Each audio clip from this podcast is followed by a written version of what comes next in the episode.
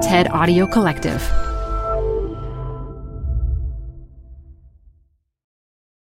Hi, I'm Debbie Millman. Canva is great for designing visual content for work, no matter what industry or department you work in. Now, your next presentation with Canva Presentations. Start with a professionally designed template and use it as a springboard for your design. It's a serious time saver. Time to present but can't be there in person? Enter Canva Talking Presentations. Record yourself presenting and add your talking head to your slides so your audience can watch your perfected presentation anywhere, anytime. Start designing today at canva.com. Designed for work. Apple Card is the perfect cashback rewards credit card. You can earn up to 3% daily cash on every purchase every day. That's 3% on your favorite products at Apple, 2% on all other Apple Card with Apple Pay purchases, and 1% on anything you buy with your titanium Apple Card or virtual card number. Visit apple.co slash card calculator to see how much you can earn. Apple Card issued by Goldman Sachs Bank USA, Salt Lake City branch, subject to credit approval. Terms apply. This is Design Matters with Debbie Millman from DesignObserver.com. This year is the 10th anniversary of the podcast. 10 years of designers and other creative types talking about what they do, how they got to be who they are, and what they're thinking about. On this podcast, Debbie Millman talks with author and entrepreneur Jonathan Fields about his previous careers as a lawyer and a personal trainer, and about the good life. A good life is not a place at which you arrive, it's a lens through which you see and create your world. Here's Debbie Millman. The idea of the good life has been around for a long time. It goes all the way back to Aristotle, who argued that the good life comes from moderation and other good habits, along with a little bit of luck. I don't think Jonathan Fields would disagree with that, but he has his own take on the subject for our hyper competitive way of life. He has written several books, including Career Renegade, How to Make a Great Living Doing What You Love, and Uncertainty, Turning Fear and Doubt into Fuel for Brilliance. More recently, he founded the Good Life Project, which offers courses and produces podcasts and videos for professional and personal growth. Jonathan Fields, welcome to Design Matters. It's fantastic to be here with you. So, Jonathan, when you were in high school, I understand that your Latin teacher smuggled books of poetry into the class that the administration deemed too pornographic to include in the curriculum. What kind of poetry was it, and where did you grow up that well, the school responded in this way? Thank you for that memory.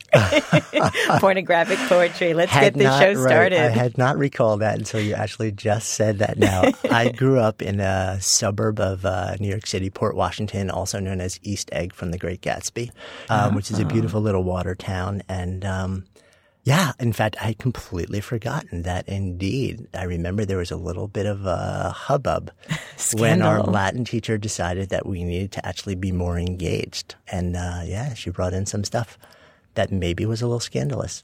I can't believe you found that. I understand you were an artist and a maker as a kid. What kind of art did you make?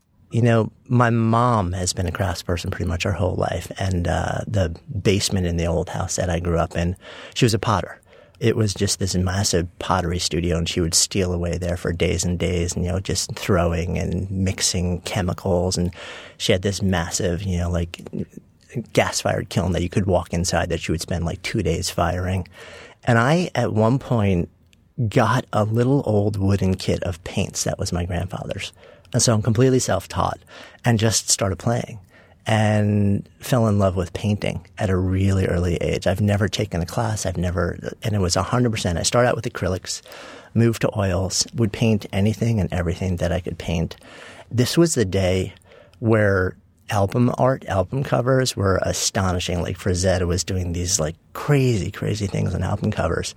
And this was a day where also, you know, we were all kicking around in jean jackets, and the thing to do was to wear a really cool painted album cover on the back of a jean jacket. So yes, around high school, yes. I started painting album covers on jean jackets, like the classic Boston one with the upside down guitar Paula spaceship. Scher's great cover. A lot of Grateful Dead, a little Molly Hatchet, And Rush. Yes, remember yes, of Roger course. Dean's Yeah. Rush paintings. I mean, Yes paintings. Yeah, a little bit of U2. Um, and I was constantly painting and also, like you said, making stuff.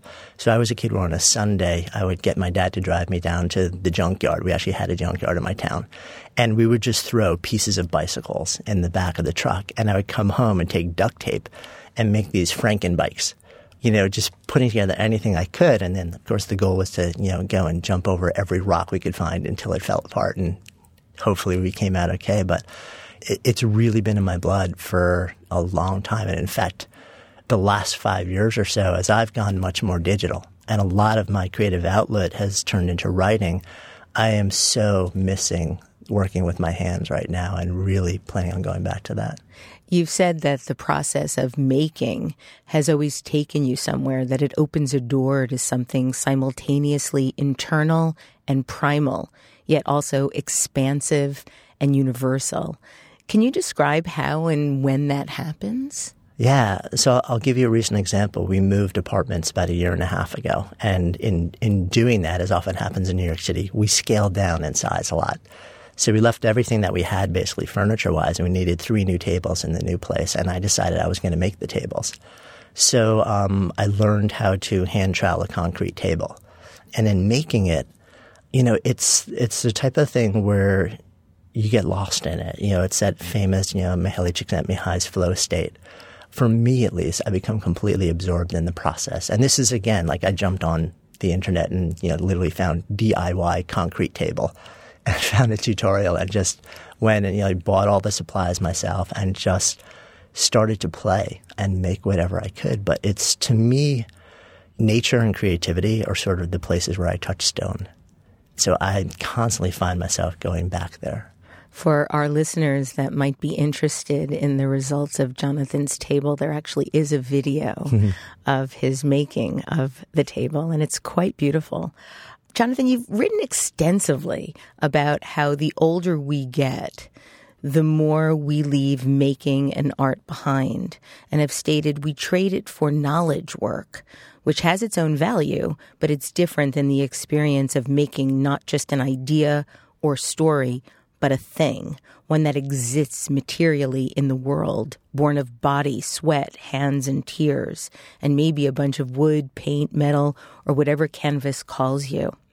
So, what on earth made you decide to go to law school? Um, I'm You've got to explain I'm still working on a, an answer to, to that one. Um, so I w- I'm also a lemonade stand kid. I've been an entrepreneur my whole life. When I was in college, I barely attended any classes. Um, ended up majoring in political science because that's the only thing that really was nebulous enough for me to put it down on the resume. I love the way you said that. Um, Nebulous.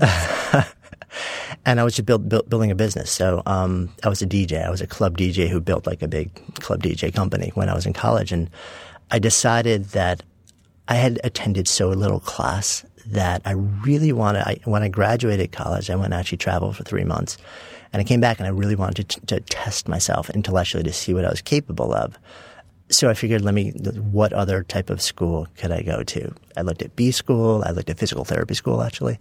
Law school, I kind of looked at and said, you know, no matter whether I practice or not, I think it'll equip me with a set of analytical skills that'll really let me thrive in the world. And in fact, I think it really did. You know, even and I did practice for a little under five years, but by then I think I had already left behind so much of the artistic side to me, and I was at a point in my life where I was honestly probably just really focused on how can I make money.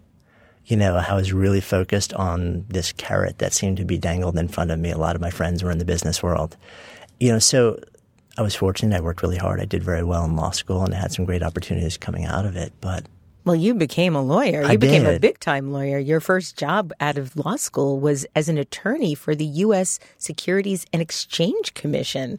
Yeah, what did that we entail? were- How did you get a job like that? You know, here's the interesting thing. In an odd way, it wasn't.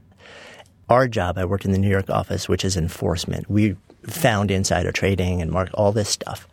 My deeper fascination was with the psychology of how markets move. Mm. And the thing that I latched onto was actually something called technical trading, which is basically visualizing trading pattern, visualizing human behavior and anticipating it in the market. So there are all sorts of like graphing techniques and things called candlesticks and pattern recognition where you learn to literally visually represent current, past, and predicted human behavior. So in a really weird way, it was actually tapping the pattern recognition and artistic side of me, but applying it in a market that just happened to where the, you know, the financial rewards were different. You then went on to become a private equity securities lawyer yeah. at Um, I don't know if I'm going to pronounce this correctly, Debevoise and Plimpton? Debevoise and Plimpton, yeah. Where you raised and launched more than $1 billion in private equity funds, advised a $50 billion fund investor, and coordinated the reorganization and merger of a $15 billion public investment fund complex. So just That's to be serious clear, money. Right. Just to be clear, I was on a team. that doesn't really make yeah, a difference I was one to me, person Jonathan. in many that was on a team that did all these astonishing things. But you know, the interesting thing about that experience, and I was only there for I think it was around a year um, before my body literally gave up on me, was it's when you're surrounded by that much money all the time and the stakes are insanely high you get a really warped sensibility about the value of money and In life. what way? In what way? On the one hand, you just think everybody, you know, around you is making hundreds of millions of dollars. On the other hand, it doesn't mean that much anymore. And the other thing is you're working so hard and living so little, at least in my case. I'm not going to make a general proclamation, but for me, I didn't have a life outside of that it was destroying my health. It was destroying my relationships. It was destroying everything that I held dear and that I had claimed to hold dear before that. So you hit a certain point where it's just like the money becomes this weird, funny, distant thing, and it just doesn't matter anymore on so many levels. In all of your analysis of the patterns that you were recognizing, did you find any common denominators in the people that have that much money it's interesting because I went from there and I talked my way into a $12 an hour job as a personal trainer. Um, I know. When I just wanted to completely leave. But our clients were essentially the same clients I was working with as a lawyer. They were captains of industry, socialites, celebrities. What I learned really quickly is that we're all the same people. It doesn't matter if you have a couple hundred million dollars in the bank. You hurt, you bleed, you cry, you laugh, you connect we all suffer and, and experience joy in the same way. It's just the source of those things can sometimes change. But, you know, fundamentally, human nature is human nature. The human condition has changed, but we as people really haven't. You mentioned that you quit your job and got talked your way into a $12 yeah. an hour personal trainer gig. But before that, your body essentially rejected I your did. your law career. What happened? I was, we were on a deal, and the type of work that I did was very deadline driven. We were on a particular deal where we were doing a public offering in a foreign country, and the day after we were doing it, the investment laws would have changed, which means if we didn't hit our deadline, our client loses, you know, an astonishing amount of money. Basically, nobody was sleeping. We were working for a number of weeks, and I felt physically ill. And, and probably three, four, five days before the deadline, I started to feel this pain in the middle of my body. And every day, every breath, every hour, it got worse and worse and worse. But this is what we got paid to do. We got paid to do the impossible. So I just ignored it until you know the last day I couldn't stand up. I could barely breathe. There was an excruciating pain. We we hit our deadline. I took a cab home. It gets really fuzzy in sort of the 24 hours surrounding this because I think I was just in another state. I passed out at home for a couple of hours, woke up, and I realized there was something really wrong. You know, went to my doctor immediately, who turned white upon examining me and said, "There's a large mass in the middle of your body that wasn't there recently during your physical." Whisked me around, ended up in emergency surgery because, from all we can gather, essentially there was a huge infection that was brewing in the middle of my body. My immune system, from the type of work that I was doing, the lack of sleep, and had essentially just cratered. And this thing exploded and ate a hole through my intestine from the outside in. So, thank God, you know, everything was okay. Surgery went great. I healed completely. But the, you know, when your body rejects your career, it, you kind of have to listen. And that was a wake up call. And that was sort of, you know, when I started saying, okay, I have no interest in the carrot that's being dangled in front of me. I saw the lives of the partners. If that was your passion, fantastic. It wasn't mine. And I couldn't justify spending, you know, the next 10 years working towards that and potentially doing this to my body when I had no interest in being in that place. You left a very secure, very high paying job to pursue something unknown, uncertain. I find that terrifying, mm. at least for me. Do you think you would have done this if you hadn't gotten sick? I think I would have. I think it would have taken longer. It also, in a really weird way, it served as evidence to those whose probably approval I was tacitly or maybe not so tacitly seeking at that point in my life to make such an abrupt change because it kind of said, okay, it's not just that it's bad; it's it's really bad. I mean, if it's if he's at a point where he's you know falling so badly apart that um, it's putting him in the hospital, then something really has to change. So I do think I would have changed, but probably would have taken longer. I mean, look, the flip side of this is I, I had a power job, I had a great business card, I was making phenomenal money. I had worked really hard to get to that place. So it's hard to walk away from from all of that and not feel like you're walking away from everything that you've done to get you to that place. But the entrepreneur also kicked in with me at some point, and I'm a, I'm a huge believer in not making decisions based on sunk costs, and that's financial costs, emotional costs, physical costs, spiritual costs, and it was just time. You've said that money is a lousy metric for a life well lived, mm. yet as a culture, as a species, we often use that metric to determine our self worth, our ability to be happy.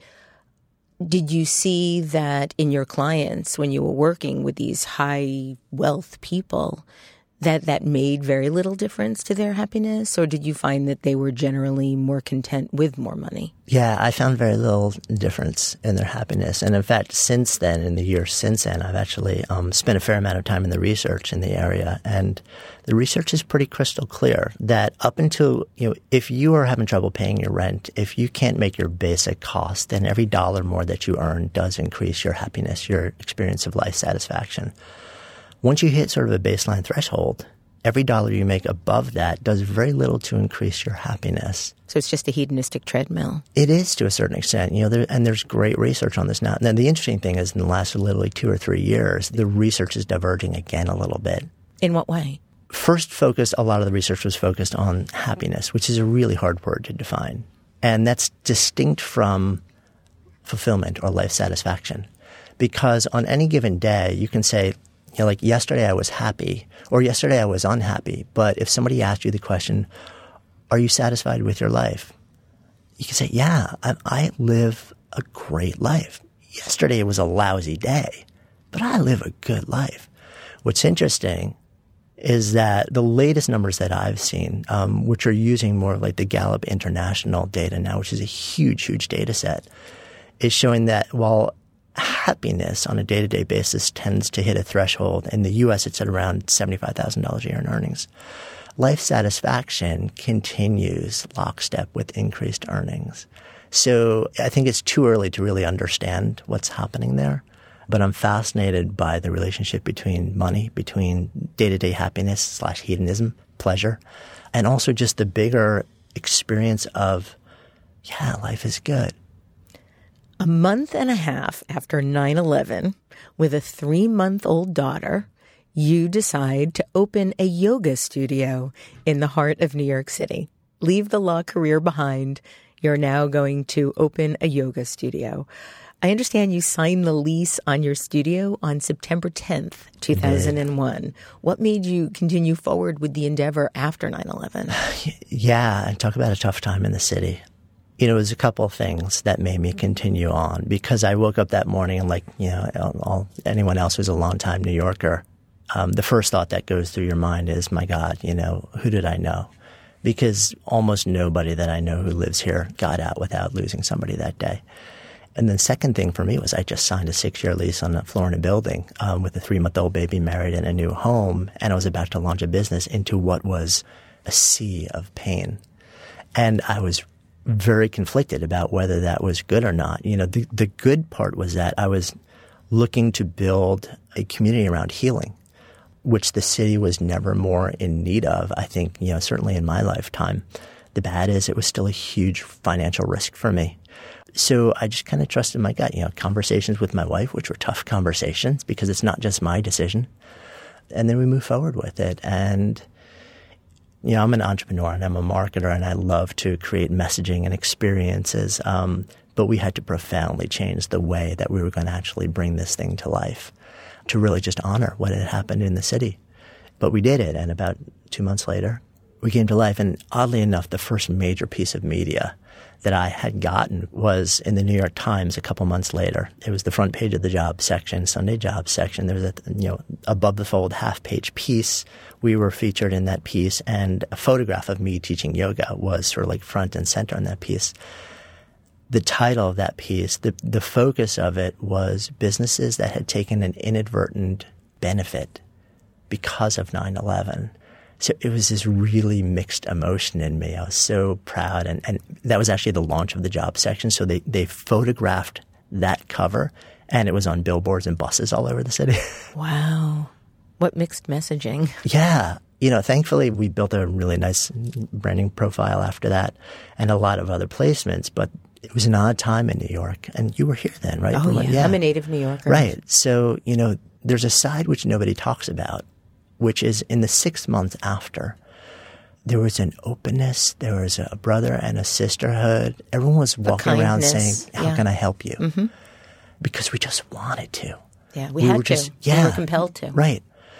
And, you know, as people came out of it, that went away too it's odd to say, you know, I miss that. You know, I would never have wanted what incited it to happen again, but that energy was stunning. Did you have an adjustment period to going from being a high powered, well paid lawyer to a yoga instructor? Yeah, um, largely to my ego. so, what was that like, and how did you yeah. manage through it? so there was a step in the middle, you know, and actually a couple of steps. One is I knew I wanted to go back to entrepreneurship. I knew I wanted to be physically oriented because in addition to entrepreneurship and making an art, I was also always very physically inclined. I trained as a gymnast for the first half of my life also. So I'm very somatically oriented.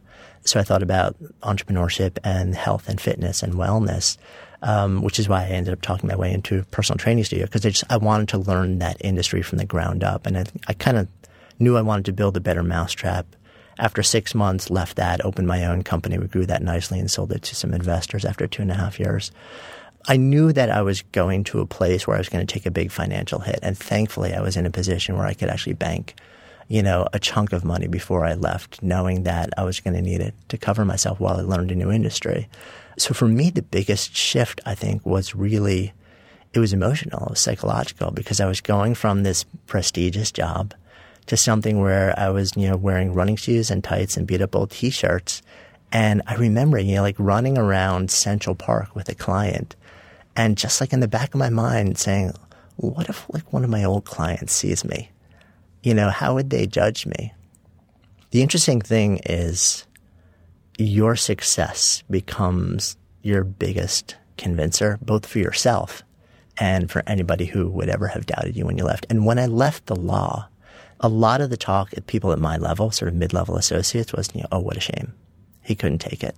The notes that I got that were the most encouraging were partner level, saying, God bless, go for it, keep me in the loop. And that was another signal that, huh, maybe this is the right move for me. But it takes time. And uh, I'm not without ego. So so it you know it probably wasn't really until I started to flourish in the next adventure and then the next and then the next until I was really like, yeah, I'm good. And then people further into their legal careers who weren't getting what they wanted out of it started coming back to me and saying, "Hey, how'd you do that?" Success is always the best revenge, yeah. right? if you see the world that way, which is kind of terrible to say. um, but you sold the studio and decided to do something else. So yeah. talk about the journey to that decision? Yeah, I mean, we we ended up flourishing. We ended up doing really beautifully. We grew. Along the way, I was also really kind of, and I became a teacher also, so I taught. And what I realized was that this wasn't my future, that I actually wanted to create on a different level. And I started to really develop a Jones to write. I was doing a ton of writing on the marketing side of things and creating editorial for my business and then for other companies that were reaching out to me.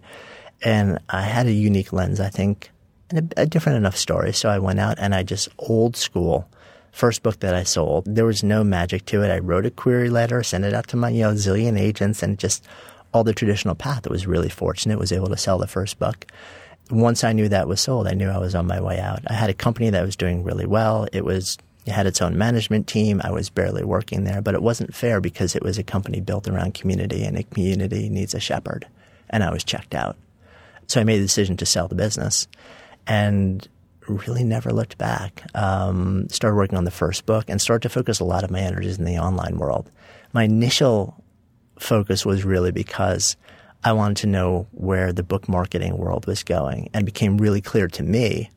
Maybe we can't predict very well, like how we'll feel about things, but I, I'm decent enough at sort of intuiting trends and the marketing side, it was just so clear that everything was going to be moving online. So I started blogging, and that just morphed into this whole other exploration. You know, now I think closing in on probably a thousand articles written.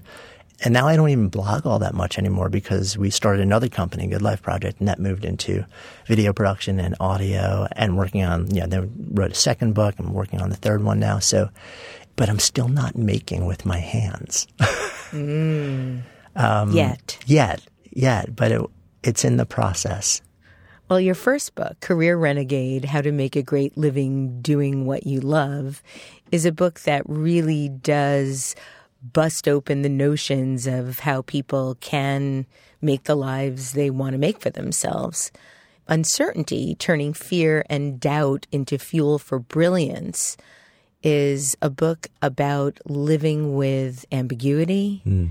And uncertainty, obviously. That's the name of the book. I understand you don't like the name of the book. Purely from a marketer standpoint, it's actually a terrible frame for book sales. You know, as a marketer, you can frame things as aspirational and positive, or you can take a negative frame. Um, negative frame is much harder to work with so the gambit was I would become known as the uncertainty guy, you know, in uh-huh. quotes, and like maybe I could pull that off. You know, anybody thinks about uncertainty within a large scale creative or innovative endeavor, okay, I'm become the go to guy. I literally wrote the book on it. The risk is that, well, the risk is actually really clearly shown in, in an interesting thing that happened to me. So part of what I do is speak, and I speak around very often topics that I write about at one point I was talking about a keynote with a large technology corporation and everything was great. They wanted me. The last minute, the person who was organizing the event called me and said, Hey, listen, I know we agreed and like we're really, I'm, I'm so excited to bring you here, but I just talked to the CMO. And even though I explained what it's about, like I told him the title of your book, he just thinks the topic's a real downer. So we're not going to do it. So that literally, like I can, I can track the title of the book to losing me you know, very real amounts of income. You know, the, the idea was I want to provoke people, and the idea was um, uncertainty is inevitable.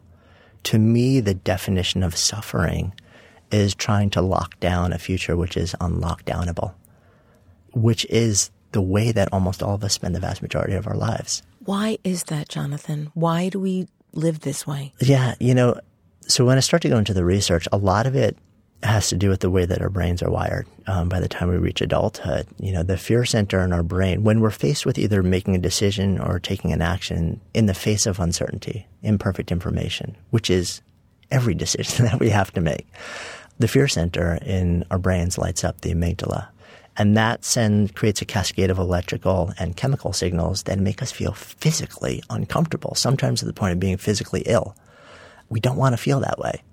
So we generally do one of two things to not feel that way anymore. Either we rush so fast through something just because we want to get it done with and not feel that way that we miss incredible opportunities because we can't handle living in that place where we have to act and decide, but we don't know how it's going to turn out. Or we do the exact opposite, which is we backpedal and we pull back and back and back and back and back until we've backed out of this thing. Not because it's not astonishing, not because we don't want with every fiber of our being to make it happen, but because we couldn't handle the physiological feeling and the emotional feeling that that then rippled into in us. You know, and the sad thing is that there is no such thing as possibility without uncertainty. Doesn't exist. So when you act in a way that removes the uncertainty, you also act in a way that removes possibility. And I think we don't realize that that's what we're doing. We just don't want to feel uncomfortable. Is there any way to train the amygdala to be stronger, more impervious to that suffering? I really suffer from that myself. And it's almost yeah. to a point where it can be debilitating. Yeah, and I'm and I'm right there with you. Um, most of what I write, especially if it's a book-sized project, it's a personal question. You know, I would create all sorts of stuff, but Have this conversation with my mom over the years. We always get what we want, but not without blood in the water. you know, and I'm like, I can that not be my karma? You know, can you and me both, baby? Yeah, and you know, it's like I'm I breathe creation. You know, it's that's what I have to do that. It's in my DNA, but I don't want to suffer so much. So I started asking the question like, are there people who don't feel that? Or are there people who feel it, but they've figured out a way to be okay? And the answer is yes, there are people who don't feel it. They're the freaks of nature. And you don't want to try and emulate them because you can't. They're literally wired differently than us. But there are a ton of people, really high level creators and innovators, doers, builders, who feel it just as much as we do, but they've built all sorts of practices into their lives that allow them to be okay. So they can tolerate it somehow. Yeah, exactly. So then the question, of course, becomes, well, what are those things? What and are that those was things? the rabbit hole that you know I really went down with that last book. The interesting thing is for me and for everybody, the answers are really right in front of us. We're looking for the app, we're looking for the technology, we're looking for the strategy and the technique. But you know, the killer app is us. The killer app is our brain. The practices are really simple and straightforward, done every single day things as fundamental as I have a daily mindfulness practice. And I came to that practice actually while I was writing this book, but in part because I started to really understand how that rewires your brain and allows you to be in this place of sustained uncertainty without massively falling apart. But also in part because I was dealing with something that was just really brutal for me. And I was experimenting to see if that would help me through it. And it did on both. It took me from a really dark place back first to baseline and then from baseline to you know, like plus a thousand. And what I found was as a side effect, it's allowed me to be in sustained creative places with high levels of uncertainty with much more equanimity. Mm. Um, and that's a side effect that I'm good with. You know, so that's just one example of something that you can do on a daily basis. I asked one of my students, well, I ask my, my undergrad students every semester, what do you think would be the worst possible thing that could happen if you went after something that you really, really wanted and you didn't achieve it? And probably the truest answer I've ever heard to that question was that he worried that he would die of heartbreak. And I do think that that's where that suffering comes from. You don't go after what you want mm. because you're afraid that if you don't get what you want, that you would die of that suffering, that you could never recover. You have a wonderful way of addressing this in your TED talk, mm. where you talk about actually creating a plan right. for what you could do if you went after something and you happened to fail. Can you talk a little bit about that? Yeah. And yeah, the single biggest heartbreak that people have is not the stuff that they tried and failed at. It's the stuff they never tried at. Right. The regret. Regret yeah. is what kills you. Yeah. Not failure. That's, that is the big thing that eats at us, you know, till our dying days. So the, when, when I offered the TED talk, yeah, the question was, okay, if you have to make a decision and you might fail, like, what do you do? How do you handle that? How do you move through that with more grace and ease? And essentially I said, you know, most people ask the what if I fail question, which is legit. You have to ask that question because you may. So you ask the question, what if I fail? But then you add a couple of questions to it before you just hit spin with the failure scenario and like scenario, right, and then you're just like it. ah, um, which is what most of us do. We're like, what if I fail? Oh, that's evil. It's horrible. It's gonna, I'm gonna be like isolated, cast out. I'm gonna live in a desert island alone. You know, like having to eat something really nasty. Um, forever, right? Okay, so Bad first, lady. right? right. so be realistic about it. So actually paint a realistic failure scenario. What's this going to look like? Then paint a realistic. How are you going to recover from the failure? And then you, you have to ask two other questions, which is, what if I do nothing? And then what if I succeed? What most people find is that the power of the what if I succeed scenario balances out if not far exceeds the negative power of the failure scenario. The most horrifying scenario, if things aren't going the way you want them to go, is the what if I do nothing? Because there's no sideways in life. You know, there's only, there's up or down. And if you're not applying energy to go up, you're slowly going to go down. So if, you know, you're tired and you're achy and you're not satisfied with what you're doing or who you're working with now, if you do nothing to change that, in five years, you're not just going to feel the same. Every one of those metrics will be worse. 10 years worse, 15 years worse. And if you paint a realistic picture of that for most people, that is the really scary scenario. So before you make your decision, answer all of those questions and then make a decision based upon like a fuller basket of visuals where you can really understand, oh, this is really what I'm deciding. It changes the decisions that a lot of people make. I'm trying to remember if I asked this question at the end of that talk because my thinking has changed a bit since that talk too. In the self-help world, it's sort of popular to say, what would you do if you knew you couldn't fail? I actually don't think it's a great question to ask. You know, the better question is, what would you do if you knew that you might fail, but it was still worth it to do? Mm, wonderful reframing. Jonathan, let's talk about the Good Life Project. Sure. Project doesn't feel like an accurate word for your it's effort. gotten a little bigger than that. it's really days. more like a movement. It feels more about building an extraordinary yeah. life. And that was my non-committal branding. okay, well, we'll have to talk about that. Um, and and really about living a full existence. Hmm.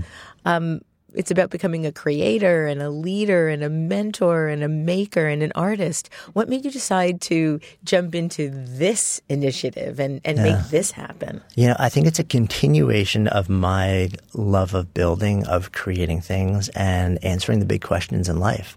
It's kind of fun for me to then figure out ways to actually create professional endeavors that allow me to, in some way, shape, or form, build my living around the pursuit of those questions.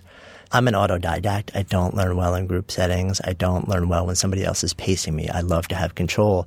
And I would much rather have the ability to sit down with people who I feel in some way are living a part of the answer to the question, what does it mean to live a good life? And just talk to them and ask them about, like, what did you do? What didn't you do? What worked? What didn't work?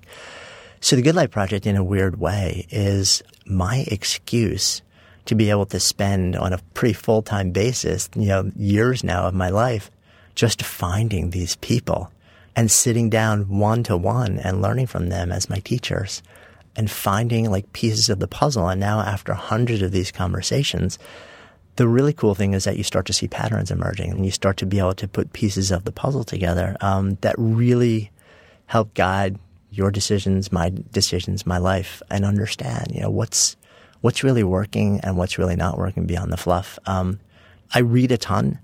I'm more interested in people who are living this.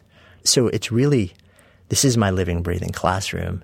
And then to turn it into a business venture that allows me to call it my living, you know, we take this and from that we produce media. You know, we share these conversations. Um, for first, free. For free, yeah, totally for free. I mean, these were, you know, first for the first two years, broadcast quality video, you know, like shot on location with a crew. And now we've moved to audio just because it allows me so much more freedom to do some really interesting stuff. And you don't have to worry about how you look. Well, there's that too, you know. so my hair is jumping out of my head very rapidly now.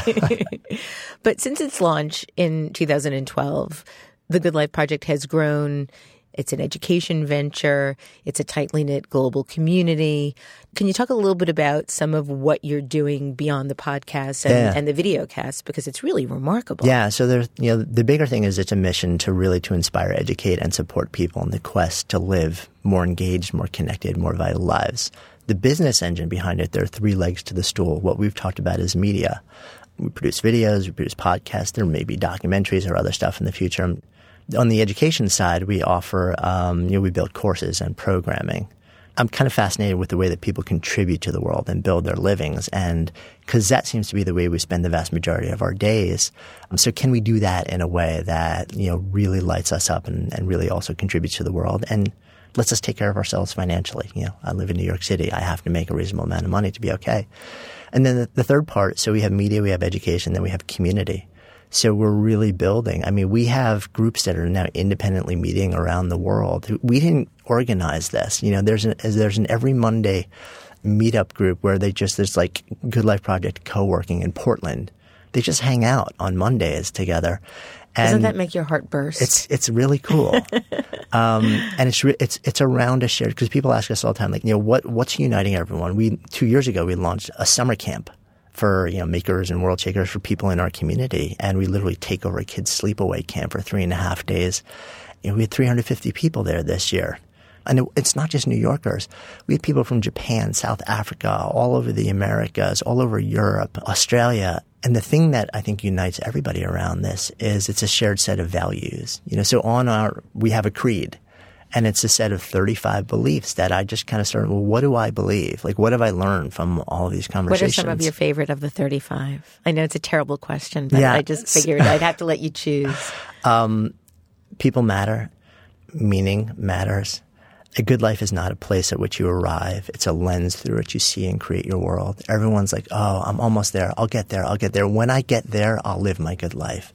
No, you choose whether you're going to live it in this moment. The fact that you don't have to be different, you know, you just own the fact that you already are, which is like a nice branding lesson mixed in there too. It's really, it's about respecting humanity, your own and other people, being really giving with your heart. So it's a lot of really basic stuff it is amazing. I think the thing that makes people come together and just form their own pockets around the world now is they just they lock into this shared set of values and like, yeah, I want to be with people like that. Last weekend, you shared something on Facebook that you stated makes you nervous. It's an 18 step framework to harness the power of revolutions and movements to launch, grow, or reignite a business, an idea, or a brand. And you originally created this just for yourself, but the reason I'm assuming it's making you nervous is you are now sharing the entire thing for free. Tell us more about this thing, this 18 step framework. Yeah, it's part of my pattern recognition brain again. I'm constantly looking to figure out how to build businesses and communities in a really cool, conscious way. I became really fascinated with what was happening with revolutions around the world, especially around the time of the Arab Spring. And I started wondering, um, could you harness the power of movements and revolutions to actually launch and grow a commercial venture, a business, a brand, a division, a product? Or would that totally bastardize the, the ethic of what the idea of revolutions and movements was about? So I started to go deep into the research on nonviolent revolution and a whole bunch of other things. And what I realized was that you actually can do it but you have to do it in a very specific way. And if you mess up, you also risk being labeled predatory and opportunistic. And you may, in fact, be being predatory and opportunistic, you know, if you're not genuinely in service of. And, you know, there are a lot of people who can build messaging and market in a way which would rally people into a frenzy. But then they just want to sort of swap their product into something when it's really not a solution to the problem that people need. So the bigger question was, can you bring together people and rally them to not just buy what you're selling, but to actually um, help you make it? Mm. And so that they become almost like your your co-creators and your evangelists and your diehard fans. Um, can you do it in a way that feels ethical or, and organic and is powerful and has the potential for exponential rather than incremental growth and impact? Yeah, and this was all for me. This was never supposed to be a thing. This was I was looking at how to do this for my own ventures and ideas. And um, I shared it the first time as a keynote in a very a small private event as at the, the, request of a friend who was running it, and people kind of lost their minds. So, so uh, I ended up whisked into a series of other events, and eventually um, decided that you know we just started sharing it on a larger and larger scale, and the response has been really fun. Wonderful. Well, good luck with yeah. it. It sounds phenomenal. The last question I want to ask you is about a piece you wrote on the Good Life Project website titled Go Public with Your Bad Self. Can you talk about what that actually means? I think fundamentally it's about bringing all of yourself to the world. We tend to only, especially in social media, um, we tend to just bring the fantasy self mm, that we, we you know, that everybody ourselves. will like yes. to the world. Um, where the truth is, the deepest connections, the biggest growth, the most meaningful things happen when you actually show your quirky side, your geeky side, your vulnerable side. That's what people love, and that's where you get to light up along the way too. Jonathan, thank you so much for being on Design Matters. Oh, it's been my pleasure. Thank you. To find out more about Jonathan Fields, you can go to his website at jonathanfields.com. This year, we're celebrating the 10th anniversary of Design Matters, and I'd like to thank you for listening. And remember, We can talk about making a difference, we can make a difference, or we can do both. I'm Debbie Millman, and I look forward to talking with you again soon. Design Matters with Debbie Millman is produced by Curtis Fox Productions with technical assistance by Rainey Ortica. The show is published exclusively by DesignObserver.com. You can subscribe to this free podcast in the iTunes Store.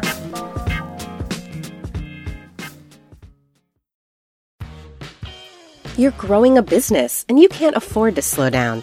If anything, you could probably use a few more hours in the day. That's why the most successful growing businesses are working together in Slack. Slack is where work happens, with all your people, data, and information in one AI powered place. Start a call instantly in huddles and ditch cumbersome calendar invites. Or build an automation with Workflow Builder to take routine tasks off your plate, no coding required. Grow your business in Slack. Visit slack.com to get started.